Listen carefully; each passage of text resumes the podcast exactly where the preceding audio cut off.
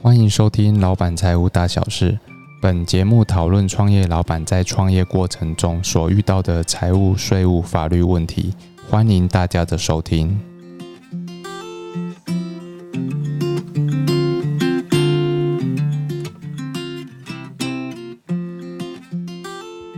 Hello，大家好。呃，今天呢，我们再来讨论一下，呃，这个七月开始。呃，实施的房地合一二点零哈，那其实这个呃，跟我们之前有讨论过的一些这个房屋的传承啊，其实它也是会有一些影响。好，那我们今天呢，我们再把这个呃，这个房屋土地啊，这个要传承到下一代，或是说有一些继承的问题的时候，哈，我们应该要呃。呃，这个合并房地合一之后，它有一些影响的状况，我们来做个分析一下。好，那当然呢，其实嗯，每个人都会有遇到这个房子继承的问题，因为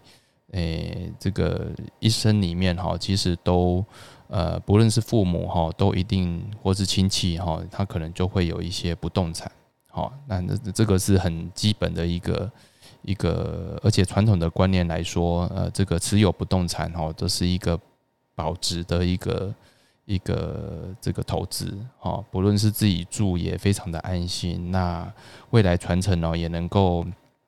哎，给呃给小孩哈有一笔呃有一个地方住哈，甚至有一个财富可以去继承啊。那当然了，那现在这个房地合一的影响哈，我们来分析一下，呃，其实。在做房产规划的时候啊，这个我们大概就，诶，这个会有几个方几个方式啊，就是说，第一个是哦赠与给小孩啊，那第二个方式就是继承，好用继承的方式，好，那第三个方式是啊这个买卖的方式，如果小孩子是本身有资金能力哈，或是有相当好的工作哈，在这个买卖来讲也是可以参考的方式。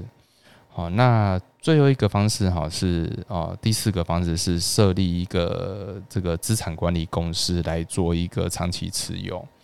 好，那我们先说第一个方式，就是呃赠与的方式。哈，那赠与的方式呢，其实呃每个人哦都有这个赠与的免税额哈，这个呃像今年度就是呃两两百二十万。哦，那一般呃，一般如果在代书的做法哈，可能就是把啊房呃呃土地啊，好房子啊，把它呃分成一些词分，哦，分成一些词分之后，呃分年的赠与给小孩。好，那那这个是呃，如果是透过代书，好，就这个每一年都可以针对这一些这一些金额哈，就是你的免税额里面，然后去做一个。个赠与的规划，好，那继承呢？就是说，呃，因为继承这个每个人就有一个遗产税的免税额，就是一千两百万嘛，哈，这个而而且继承的案件呢，它没有土地增值税的问题，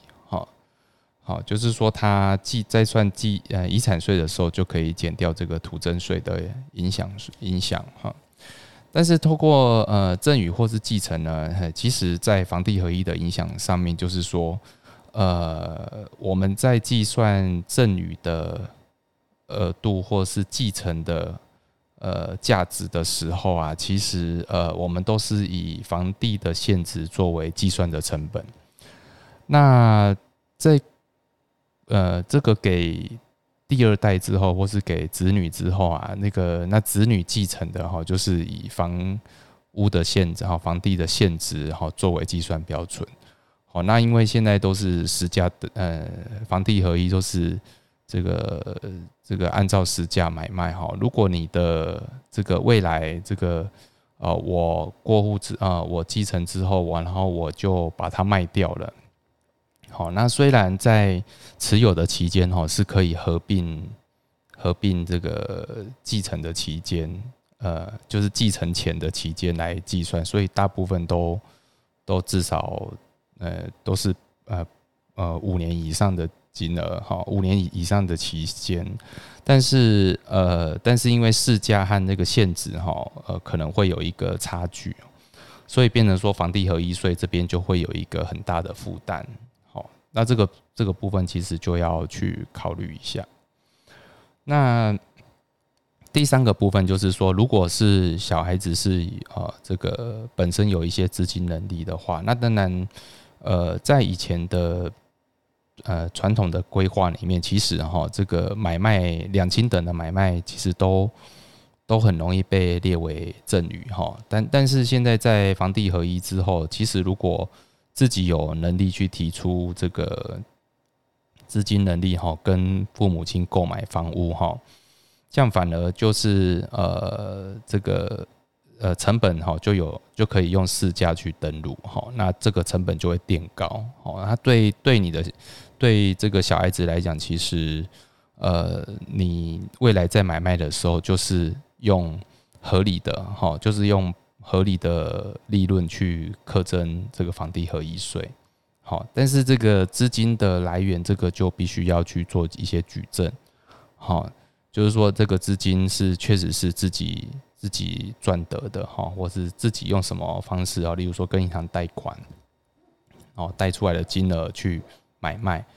那未来这个这个相对来讲，就是父母亲可能就会诶，就是在房地买卖之后，他有就有一笔金额，好，他就这笔金额来做一个资产的规划，哈，例如说透过保险啊，或是透过其他的。赠与啊，在分年的的的这个规划，呃，给小孩，好，哦，那这些都是合法的节税规划。那当然，呃，如果是一些长期持有，哦，有可能长期持有的状况，例如说，呃，商用不动产，好，或是说，它有可能是，呃，多人多人继承的的这个。呃，不动产的哈，那当然我们就会建议说，呃，你可能就呃呃将这个资产去去公司化，好，用公司去持有，好，那这种的特性就是说，呃，如果呃其中有一个啊这个未来的继承人哈，其中有一个突然然后有一些呃有一些变故的时候哈，他公司的营运还是有一个。股东用股东的形式来做多数决，哈，好可可可以避免一些呃临时的一些变化，好，那透过长期持有，哈，这个呃也会也可以呃，例如说呃出租啦，好，或是做一些其他这个营业上的用途，哈，我我觉得呃这个部分好用公司去经营，哈，这个也是一个方式。那当然，现在这个七月的房地合一二点零，哈，这个如果呃成立公司哦，又利用股权的移转来来来呃来移转掉那个不动产的话，哦，其实也会有房地合一税的问题，好，所以这个是在呃，如果是用公司持有啊，这个股权的移转，哈，也必须要注意这个有没有适用房地合一的呃。影响，OK，那当然了，我我我们这边都会呃建议说，其实呃这个资产的传承哈，这个没有完全是可以百分之百这个都可以呃合乎你的呃心里原本的期待，然后啊，因为你想结这个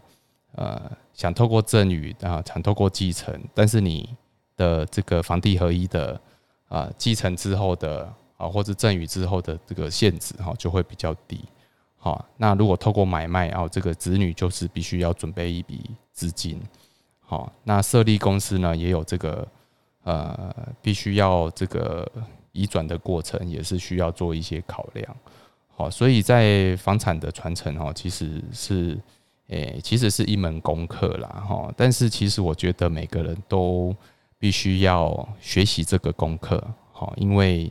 这个功课你未来应该都遇得到，好，那就算你呃没有这个问题，那我想你的亲戚哈，你的你的家人哈，可能哦也会有这些问题，哦，那那或许你可以从一些哦这个相关的报道，然后慢慢的熟悉这些东西，然后这个对你的未来都会有呃很好的这个很很很好的这个知识，这样的可以称为很好的知识。OK，那今天的呃节目呢就在这边哈。那如果说各位听众好有一些任何的一些想法，或是有一些问题，好，或是你有一些案例，好，也想跟我们做一些分享，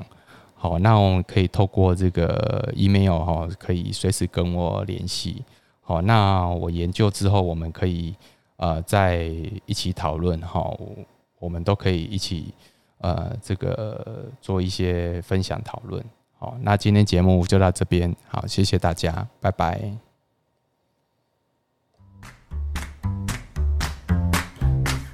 本节目由重实联合会计师事务所赞助播出。